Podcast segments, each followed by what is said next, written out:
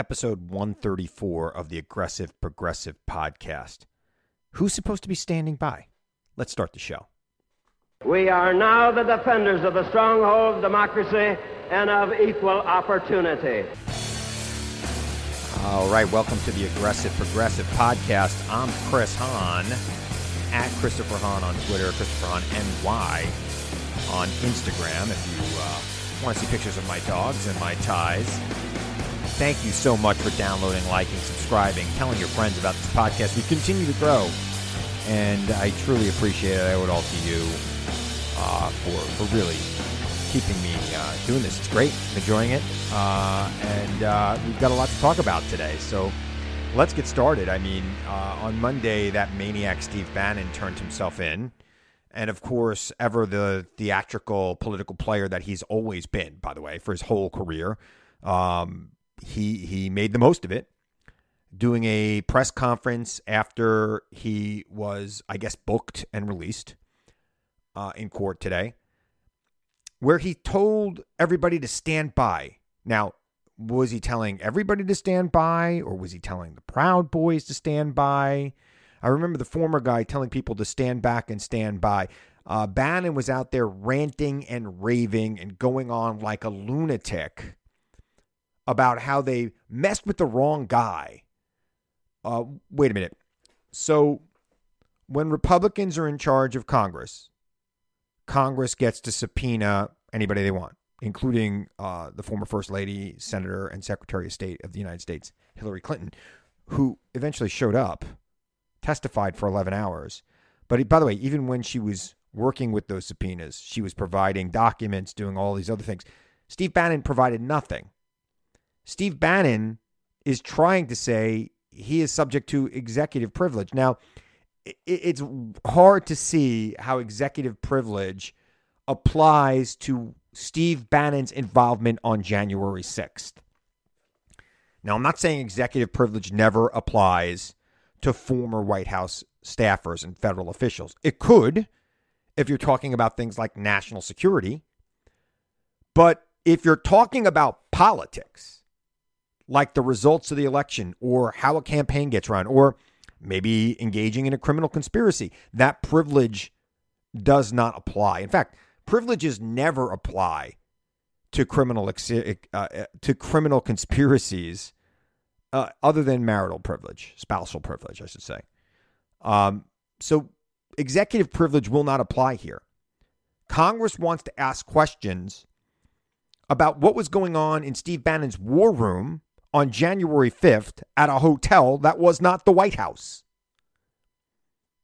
Steve Bannon has been asked to cooperate. He has not exerted privilege on anything specific. They have just exerted privilege because just like everything else the former guy did, they don't really do the work. They don't do the research. They don't try to say this is privilege, that is privilege. No, everything they think is privilege. And then, of course, the right-wing echo chamber will help them with this. But I don't think it's going to work here, uh, you know, at least with normal people, right? I, I mean, you know, I'm going to talk about infrastructure in a minute, but there's there's like really there's like two worlds that we live in right now. There's a world where people look at facts and they try to make a decision based on the facts. And then there's a world where people are just putting on their red shirt and saying, I'm with Trump. I'm with the Republicans, no matter what. No matter what. And the people who are going to be with Trump, no matter what, the people who are Democrats are always wrong, no matter what, will never see the light here. They'll never agree with me and you about what should have happened Uh, with Steve Bannon when he was subpoenaed, or not even subpoenaed. He shouldn't have even had to be subpoenaed. He should have just cooperated with the committee. He is not a government official. He was not a government official at the time of January sixth. He was a, a podcast host. I am a podcast host. Do I get to exert executive privilege? Blanketly? Just put a blanket of executive privilege over everything I do? Because I may have had a conversation with a president at some point in time, which I have, by the way, in my life. So do I get to exert executive privilege because of a conversation I had with the president when I didn't work for him? I don't I don't think so. So, uh, you know, it, it's not going to work. He's got to cooperate. What he said outside the corp- courthouse and what he probably said inside the courthouse are probably two very different things. You can't just say everything's privilege. You got to say this is privilege, that is privilege. You got to show up for the subpoena and you got to exert your claim of privilege. And when you can't exert your claim of privilege, you need to testify. And if you don't want to testify because it might incriminate you, you got to take the Fifth Amendment. Practice saying, I plead the Fifth, Mister Bannon. Or, you know, get ready to wear an orange jumpsuit. They only give you one shirt in prison. You don't get to wear the five shirts this guy likes to wear. I, I've never seen a style like this. I don't think it was ever a style to wear multiple shirts. But that's Steve Bannon's thing. I mean, maybe it was a thing in the eighties and I just missed it because I was too young. But it is it is a weird look that this guy has. It's almost like he's wearing all of his. It was almost like when on Friends when Joey went, uh, you know, put on all of his clothes. I'm wearing all your clothes and I'm going commando. Uh, but let's not let's not digress too much. But anyway, I, I'm interested to know who he's asking to stand by. What that's supposed to be. What is that code for, Steve? You want people to spill blood in the streets because you won't answer a freaking subpoena to testify because you don't want to talk about what you did that day? Well, if you've got nothing to hide, why are you hiding? That's what I, I think that's what America, that's a question everybody needs to be asking. If you've got nothing to hide, why are you hiding? Answer me that question, Steve, you dirty dog. All right, let me talk for just a minute about uh, the infrastructure bill, President Biden, surrounded by uh, Chuck Schumer and, and and labor leaders and the vice president um, and, and Kristen Sinema and Rob Portman. Kristen Sinema got to speak at the event, uh, signed the infrastructure bill on Monday. And, and I was thinking about this because, you know, a friend of mine tweeted out, I'd hate to be a Republican who voted against building a bridge in your community. Well, two things. One, that person will go and take credit for the bridge being built, even though they voted against it, which we've already seen happen uh, from the other bills that Biden's passed this year, the rescue plan from from back in January and February. Um, but two, it doesn't matter anymore, right? We live in a world, as I was just saying, where people are just rooting for their team in politics. And it's driving me crazy. The fact, you know, this is a thing that used to matter, right? I got a bridge built. I got a tunnel built. I fixed a road. I, you know, brought Wi-Fi to my community that's never had community. And by the way, the communities that most need Wi-Fi are rural communities who have Republican representatives who did not vote for this bill. Maybe their senator did. nineteen senators voted for it.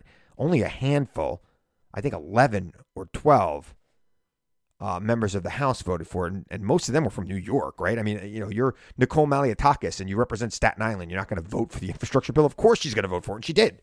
Staten Island? I mean, you can't get to Staten Island without infrastructure. Staten Island doesn't exist without bridges and tunnels and, and ferries to get people on and off of it, and ports. That's what Staten Island is. Staten Island is, you know, the poster child for the need for more infrastructure, better infrastructure, improved infrastructure. Of course Nicole Malliotakis is going to vote for it. Of course, people like Andrew Garbarino out on Long Island where, uh, you know, the railroad and, and, and, and the Long Island Expressway are in dire needs of repair and expansion. Of course he's going to vote. And by the way, Garbarino's case, and by the way, all these people are getting death threats across the country for doing this. In Garbarino's case, he got a death threat. He got a death threat from a retired railroad worker, a guy who worked on the Long Island Railroad, a state-run railroad, who is living on a government pension right now, threatened the life of Congressman Garbarino for voting for an infrastructure bill. I just want you to examine the stupidity of that person threatening somebody. This is a guy who his entire life, everything he has is the result of infrastructure spending and government spending. Everything this man has. And he threatened the life of Garbarino for supporting the Biden communist agenda. Now, I'm sorry, sir. Um, who are you calling a communist? You worked for the railroad or living on a government pension and probably Medicare, Medicaid, and Social Security as well. I didn't dive too deep into it. But I know you are a retired railroad worker. You threatened the life of a congressman for supporting you. Okay? I, I, this is the problem in America, though. That guy that threatened the life of Congressman Garbarino is basically everywhere.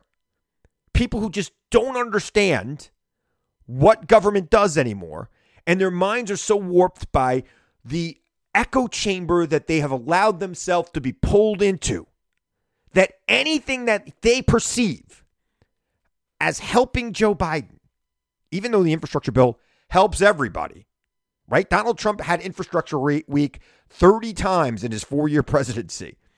thirty times. Oh, it's infrastructure week around here. We're going to talk about infrastructure. And they would talk about how we need roads and bridges and everything, and they and they couldn't get it done. Biden got it done. He got it done, and he got it done in a bipartisan way. It got through the Senate in regular order. There was no, this was not a reconciliation bill. This was regular order in the U S Senate, meaning it cleared the sixty-vote threshold. And you got, you know, idiots on the right because, you know, of course, the former guy tweets out, or he doesn't tweet, can't tweet anymore, but he, he puts out a statement saying, this is just, these people are traitors and they're supporting the Biden agenda. And then, you know, people like Marjorie Taylor Greene tweet out their phone numbers. You know, it was their district office numbers, so I'm not going to go that crazy about it. But she calls them traitors. Call them up. Tell them they're traitors. And then you got a wacko like this threatening to kill a congressman for voting for infrastructure improvement when the guy worked in infrastructure his whole freaking life. What an idiot. You know, I, I hope I hope somebody's pointing out to this guy as he's being carted off to jail how he made his living and how he still survives. Survives enough, being retired, living on Long Island. You know, Long Island's not cheap. So, you know, who's paying for you? Y- you think it's just what you put in, which is why you get to keep living the way you're living? And and by the way, I paid to go on that railroad for many years. So, God, it, it just, it baffles my mind. And, and I don't even want to get into Paul Gosar and his ridiculous anime film shows him killing A O C and threatening the life of President Biden. You know, screw that guy. By the way, he was somebody's dentist at one point in their life. I hear he was like an award-winning dentist. He was a dentist? You want that guy administering Novocaine to you? Not me. Not me. You know what I would like to see? I would like to see the American Dental Association get rid of this guy's license to practice dentistry because he's threatening people's lives on the internet. That's what I would like to see. I mean, we always go on these campaigns to get rid of people's law licenses when they do stupid things like this. Well, this guy was a dentist. Dent- I'm pretty sure dentists have license. I'm, in fact, I know they have license. You know, doctors are a profession. Profession means you have a license. I have a license to practice law. It can get taken away from me if I do something stupid like threaten people's lives, which I would never do. Well, he did something stupid, and maybe it should be revoked. And, you know, it, it would be great if doing something stupid like that had consequences because, you know, five years ago, if a member of Congress of either party did something stupid like that, the leadership in their own party would take their committees away, tell them not to run again. Right? They would do that. Remember Steve King from Iowa? He made a statement about somebody's calves being like cantaloupes. And it was considered racist, and the party said, you're off committees, and he didn't run again. Or he ran, he got primaried by the party. He wasn't supported, and he lost. What happened to that? Well, you know, I'm sorry, Kevin McCarthy can't afford to lose one single vote if he wants to be Speaker of the House, so he's not going to do anything. He will let this country burn to the ground for the chance to have an office on the other side of the Capitol where the Speaker's is. God, he sucks. He just sucks. And Steve Scalise, you know, he probably would have tweeted out the same video if he wasn't in the leadership. So he's not going to do anything. I, I, it's it's baffling to me, baffling to me that that people can get away with this and be members of Congress. They can be members of Congress and their own, you know, if, if this was a Democrat that tweeted something out like that, there would be immediate consequences for it. Immediate consequences. There would be a censure resolution on the floor by the Democrats to censure them. There would be uh, sensitivity training around it. And if it happened again, they'd get rid of the person. I, I, I, I'm blown away. And by the way, I'd be condemning it personally, which I have in the past when Democrats have said things that I don't uh, think are good. Uh, there's been some anti-Semitic statements by certain members. I won't get into it, but we know who they are. I've condemned it on national television. Democrats put a sense, uh, put a censure resolution on the floor and passed it. That person went to sensitivity training, came out, did an interview, said, you know what? Uh, I was brought up to believe one thing and I was completely wrong and this opened my eyes. Yeah, that's what happens when Democrats do stupid stuff like that. All right, so I have a fantastic guest. Uh, she's been on the show before, Olivia Troy, former national security advisor to three presidents, all Republicans, by the way, two presidents, both Republicans. Um, but obviously one of the people who, who, who really turned on Trump. She is the executive director of the Republican Accountability Project, which which hopes to hold people like Paul Gosar and other insurrectionists um, accountable for the actions in destroying this country. I, I hope they're able to. I really do. So I'm going to take a quick break. I'm going to be back with Olivia Troy, and I'll be back after the interview to wrap it up. Thank you so much for listening to the show, man. You really made it great. Olivia Troy is a former national security advisor to two presidents and a former senior aide to Vice President Mike Pence. And she did resign from that post. And if you if you haven't seen it, you've been living under a rock. She is a recent signatory to a letter of multiple national security uh, advisors. Uh, I guess I'm saying that right. Uh, that are questioning whether we are prepared for the growing storm of unrest in this country. Olivia, how you doing? Hey, Chris, how are you? Did I get all that right? Did I get, get did I get all that right? Yes, that's pretty much correct. I've been um, in the national security field for, I guess, two decades now. Time just sort of sort of flies. Um, hard to believe it's been that long. Um, but yes, and then uh, and thank you. Yes, thank you for mentioning the letter. Um, the letter is comprised of it's nearly. about one hundred national, former national security officials, ambassadors, military officers, intelligence officers um, of very senior ranks who have served both in Republican and Democrat administrations, and in some cases both um, both both uh, parties' administrations. And um, we these are conversations that have been happening amongst us, um, and I will say that we are increasingly concerned about what we see happening here um, in the United States. You know, we, we, we're so used to looking at global threats. We're looking at foreign adversaries and, you know, tracking those types of threats. And, and we have a full understanding of what we've seen with countries when they go through in terms of threats to their democracy and what leads to their decline. And I have to say it's very hard to see that sort of trend and those types of threats happening here within yeah. um, within our country. Yeah.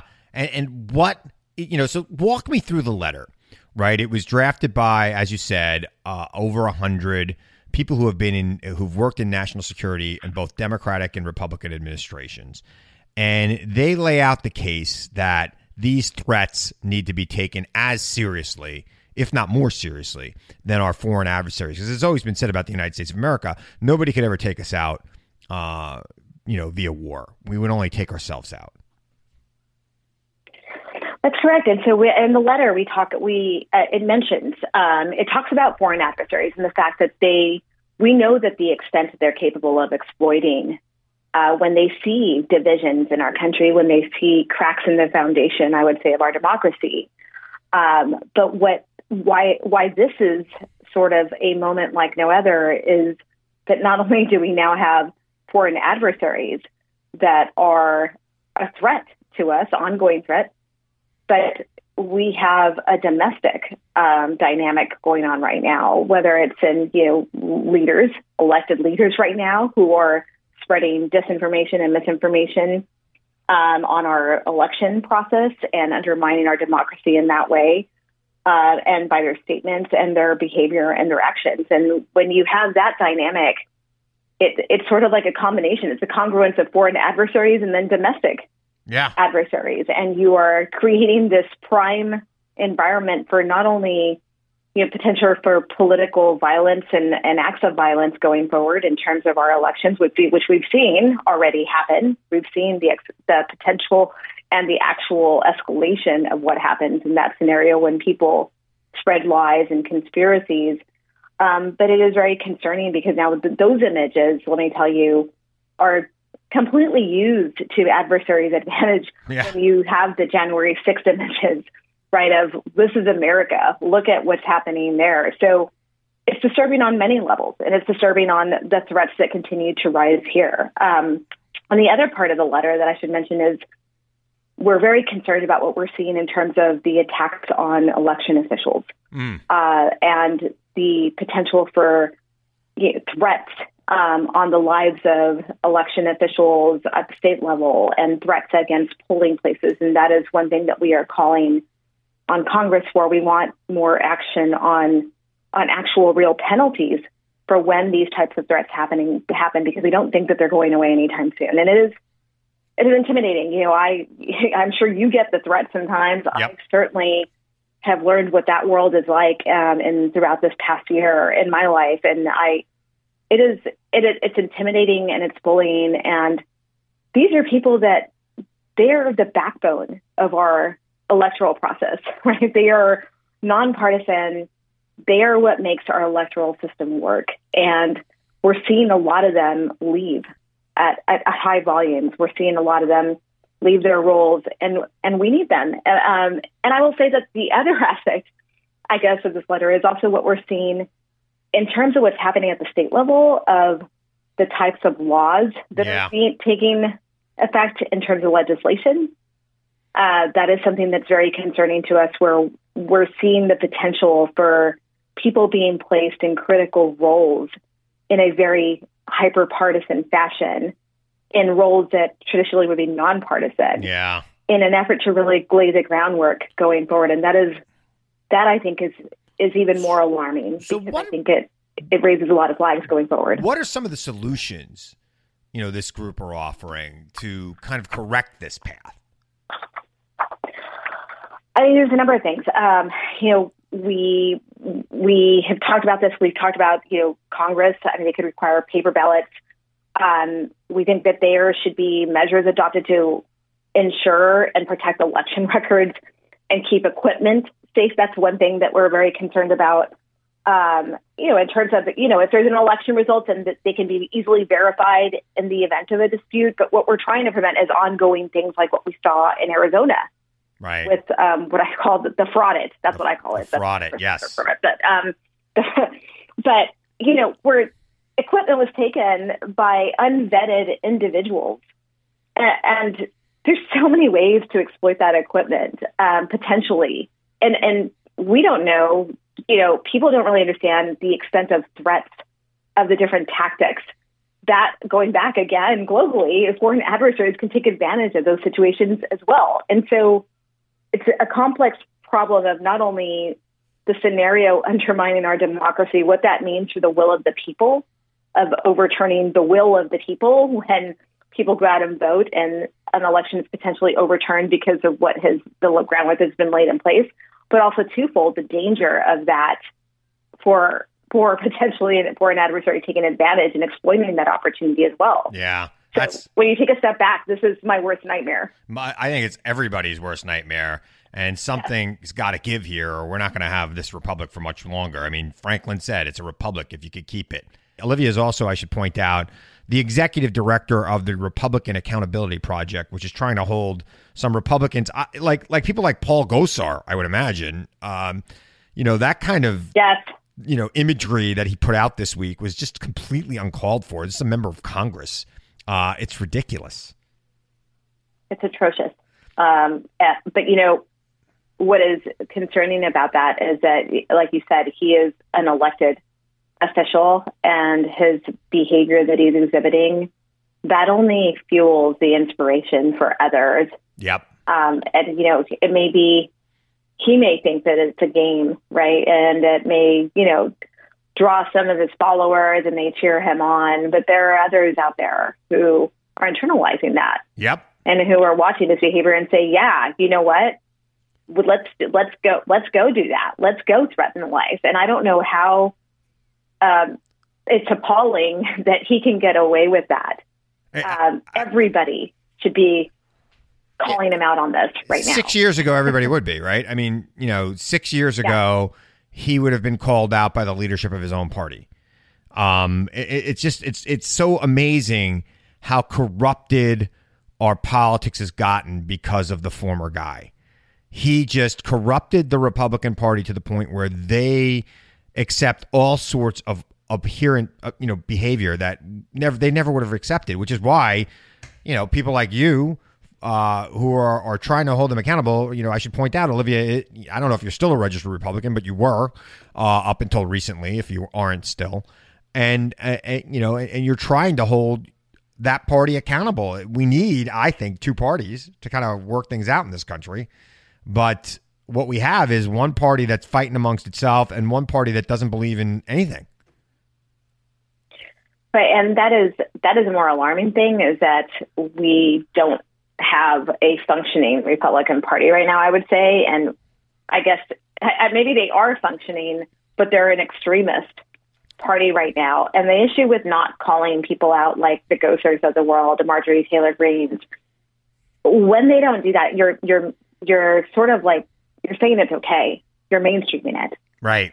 Right. And so when you look back on it and you look at some of the movements within the Republican Party, the concern is the traction that this is kind of gaining. And um, I think you, that is why I think looking back at January sixth and the lack of accountability for these individuals thus far is extremely concerning. And that's why the investigation matters. It totally uh, matters. Because the truth matters. And, and you know, we, matters, we, right? we, we see these people calling out uh, each other, Republicans calling out other Republicans for like voting for the infrastructure bill. Now, you're going to call out Nicole Malliotakis, the congresswoman from Staten Island, for voting for infrastructure. It means you've never been to Staten Island. Because Staten Island needs a lot of yes. infrastructure improvements. Uh, what is she supposed to do? Not vote to fix the bridges that connect her island to everywhere else? I, I don't. I don't understand how infrastructure, you know, is is worthy of people being called a traitor and having their phone numbers voxed by, doxed by a by a fellow member of Congress. It's crazy. Yeah, but you know what that does? It's um, it's bullying and it's intimidation, and it is it sets. It continuously sets the stage for fear. Yeah. Because now going forward, you have this small group of Republicans who are like, I'm just trying to do what's right for the people that elected me. And the right thing is to vote for this bill because it is what my community needs. Right. And I understand what the voters need. That, that is why I'm supporting this um, right now. And what happens the next time? Right. Right. And I think that that is why this is so and so ugly and unfortunate, and it's a detriment to all of us. Look, uh, whether, you know, for Republicans out there who are still hanging on, uh, it's a detriment to them, right? Yeah. Their communities probably need, they need infrastructure. Yeah. And there's going to be other things like this where people are scared to vote on just principle for what their communities need because it's going along with the Biden, and I put that in quotes, agenda. Yeah. I mean, that is, it's just a horrible, it's a horrible place. And I think it's, it's horrible for our country. And it got nineteen Republicans in the Senate. It wasn't like it was a, you know, one party bill coming out of the Senate. It was a bipartisan agreement reached in the Senate uh, that the House right. finally took up after, you know, much, much, much demands by the House leadership to have a vote on it. Well, there you got your vote, the Republican leadership in the House. You got your vote on it, and you whipped against the vote, and eleven members said, you know what, my community kind of needs some sewer upgrades, and my community's airport's falling apart, and I'm Nicole Malliotakis, Staten Island, just go there. It's a it's a, it's a construction project, the entire island. Uh, you know, it, it's it's a it's it's amazing to me to see this. All right, I want to switch gears just for a few minutes. I have a few minutes left with you. I know you got to rush tonight, and I really do appreciate you taking the time. You're going through a healthcare issue at home with, with your mom, and uh, you know, I, I just just tell me, you know, how you're feeling about Medicare and Medicaid and the whole process, and, and what it's doing to you and your family. Um, it is. I have to say that this has been a very eye-opening experience, and I think that. You know, I, I, it's one of those things that I think you, a lot of people don't really understand uh, this whole process, especially when it comes to elder care and how it affects families and, and our loved ones until you live it. Yeah. And you and you go through it firsthand. And It's, it's so confusing. I have spent hours now um, in the past two weeks. Like, my mom had a really bad fall. Thankfully, she's she's okay, but she is going to require a lot of care um, right now, and hoping that she recovers. But it is so confusing to navigate the site, and they, they don't make it easy. No. And I will say that I've learned the difference between managed Medicare, which I didn't, I, I don't think that I really understood. Um, my mom had done this all on herself, and I, I have, all I can say is that I'm still learning, but this is a horrible system. I yeah. have to fix this. I, and I mean that wholeheartedly. And look, bad on me for not really understanding how the healthcare system really works. I mean, I worked on the COVID pandemic. I understand, you know, threats right. and crisis. And well, you were you were a national security advisor. You were not, you know, yeah. you were not in healthcare. To your defense, I'll, I'll defend you if nobody else will, Olivia. I've got you back. um, but I, I know the feeling, having been a congressional aide, having been a Senate aide. When something bad happens that I should have known about, I, you know, while I was there, I get all down about why didn't I fix this, but I didn't know about it when I was there. So. Yeah. And I just, you know, it affects uh, a lot of people is what I will say. And um, you don't really understand how much it's going to impact you um, until you're you're facing it, really. And by then, at that point, it's a little too late, I will say. Yeah. Because you're already whatever. Yeah, you're in it. You're, you're dealing with the crisis and you're trying to navigate the system. And it's impossible yeah. to do both at the same time. Um, what is, has there been anybody who's been helpful? Has there any been, has there been any silver linings? Have you found anything, uh, beneficial? I, you know, I will say that, um, I, I am really grateful. Uh, like I've, I am, I've always been grateful to, uh, the, the doctors and nurses. When you have these healthcare practitioners, um, they have been incredible, um, in terms of just getting me through this and the education of it. And I think that, you know, in some cases, I will say, I'll be honest, uh, some of them have said they have learned with me on things because it's so complicated. Right. And, you know, I, I come in there, you know, it, I mean, it's terrible, right? I am a career intel officer. Let me tell you, when I come in, I come armed with facts and research. Right. And I come in with pages and I'm, I'm coming in with all this stuff. And I think they're, they're kind of surprised too, because they're just like, oh, I didn't, I didn't know that either.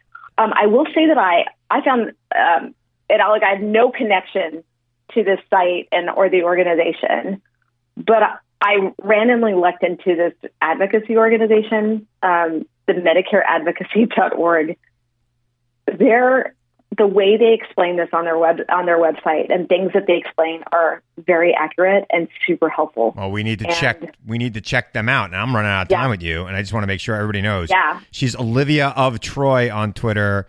She is the executive director of the Republican Accountability Co- uh, uh, Project, and she's a friend of mine, Olivia Troy. I love having you on the show. Next time we have you back, we'll have you for the whole hour so we can really get into detail here with some stuff. So I hope everything works out with your mom. Thanks for joining me.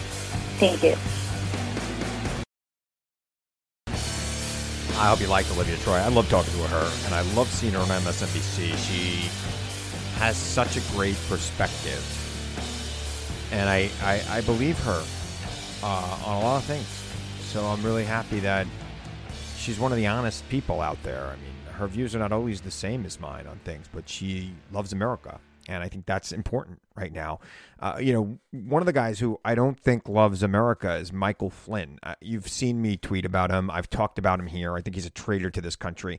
Uh, over the weekend, uh, he said, if we're going to be one nation, we need one religion.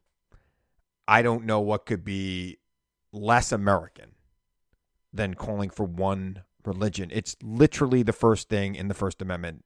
Congress shall make no law establishing a religion or preventing the free, uh, I guess, practice thereof. I don't know, something like that. Uh, I'm quoting it, right? I'm not reading it. A lot of people will read it. They'd have it ready. They got all their guys working on their podcasts, and then like five people listen to it. I got thousands of people listening to it, and no, I don't have a card in front of me, uh, but I'm pretty close to what the First Amendment says. Uh, pretty much one of the things, that one of the reasons why there isn't America is because there were some people being persecuted for their religion in Europe, and they came here and they said, you know what? We're never going to let that happen again. So in America, you don't get persecuted for the worshiping of your religion or or not worshiping at all. And Mike Flynn's out there, of course, you know, playing to these people who think that they're going to be the winners when they might not be. And they're saying, he's saying, look, we, we're going to be one nation. We need one religion. And when's he going to apologize for that? What's he going to tell Jared Kushner and Ivanka Trump, who are not the same religion as him? Does he, does he know that? Does he understand that Jared Kushner's Jewish? So is Ivanka Trump, the former guy's daughter. They don't even have the same religion as her father does, who, quite frankly, you know, anybody who comes out there and says two Corinthians hadn't been to church in a long, long time. So um, when I saw that, uh, I reacted as I normally do and uh, wasn't too happy about it. Let's just put it that way. But this is the thing. Everything's a battle. Everything's a war. And in that crowd, there probably were multiple people who had different religions than Michael Flynn. Are, are they going to turn on Michael Flynn for that? This is what I don't understand. I know in the Republican coalition, I know in the former guy's coalition, there are people who have different faiths, even different branches of Christianity. You're going to say Christianity is the one religion in this country. Which branch of Christianity? Because, you know, in Europe up until, you know, one hundred, not even one hundred years ago, up until like ten years ago in England, England and Ireland, they were fighting a, a war over how to practice Christianity, whether we should be Protestant or Catholic in a certain part of that country. So, so what are you trying to say, Mike? Which branch of Christianity? Your branch, whatever that might be? Or, or is it just any Christianity, as long as you say you're Christian, as long as you believe in Jesus? I, I don't, I don't get it. This is America. This is a guy, Michael Flynn, one of the most un-American people on the planet, wanted President Trump to declare martial law because he lost a freaking election. How that man ever became a general in the United States Army makes me question how the Army operates. You know, I used to have a lot of deference to people who become general. But that guy, traitor, became a general in this country. And we need to be looking at that. We need to be making sure that that never happens again. I, I, I still don't understand why Congress hasn't passed a series of reforms based on what the former guy did to this country. You know, putting some framework around the presidency, putting some guardrails around the presidency's relationship to Congress. I don't understand why that hasn't happened. Normalizing things that have been traditions in this country that the former guy showed were just traditions. And they relied on people of goodwill, people who actually had shame, people who, like, if they didn't do it, they would be shamed into doing it, and then they would do it. Things like releasing your taxes if you're the president. You know, everybody else has done it since Nixon. Why didn't this guy do it? Because there's no law that makes him do it. Things like not hiring your children. I mean, hasn't been done, not in a long time. I guess Kennedy hired his brother, and that was bad enough. But that was a long time ago. Um, the White House, I guess you could have your, you could give your daughter a desk in the West freaking wing. Uh, I guess that's okay. Um, when is Congress going to act on that? Why has that not taken place yet? That's questions that I'm going to ask, and I guess we'll ask them. We'll answer them on future podcasts. But uh, right now, I'm going to remind you, as I always do, to seek the truth, to question everyone and everything, even me. Seek the truth. I know it's out there, and I know you'll find it if you look for it. And I'll be back here again next week to tell you the truth as I see it. I'm Chris Hahn. Thanks for listening to the Aggressive Progressive Podcast.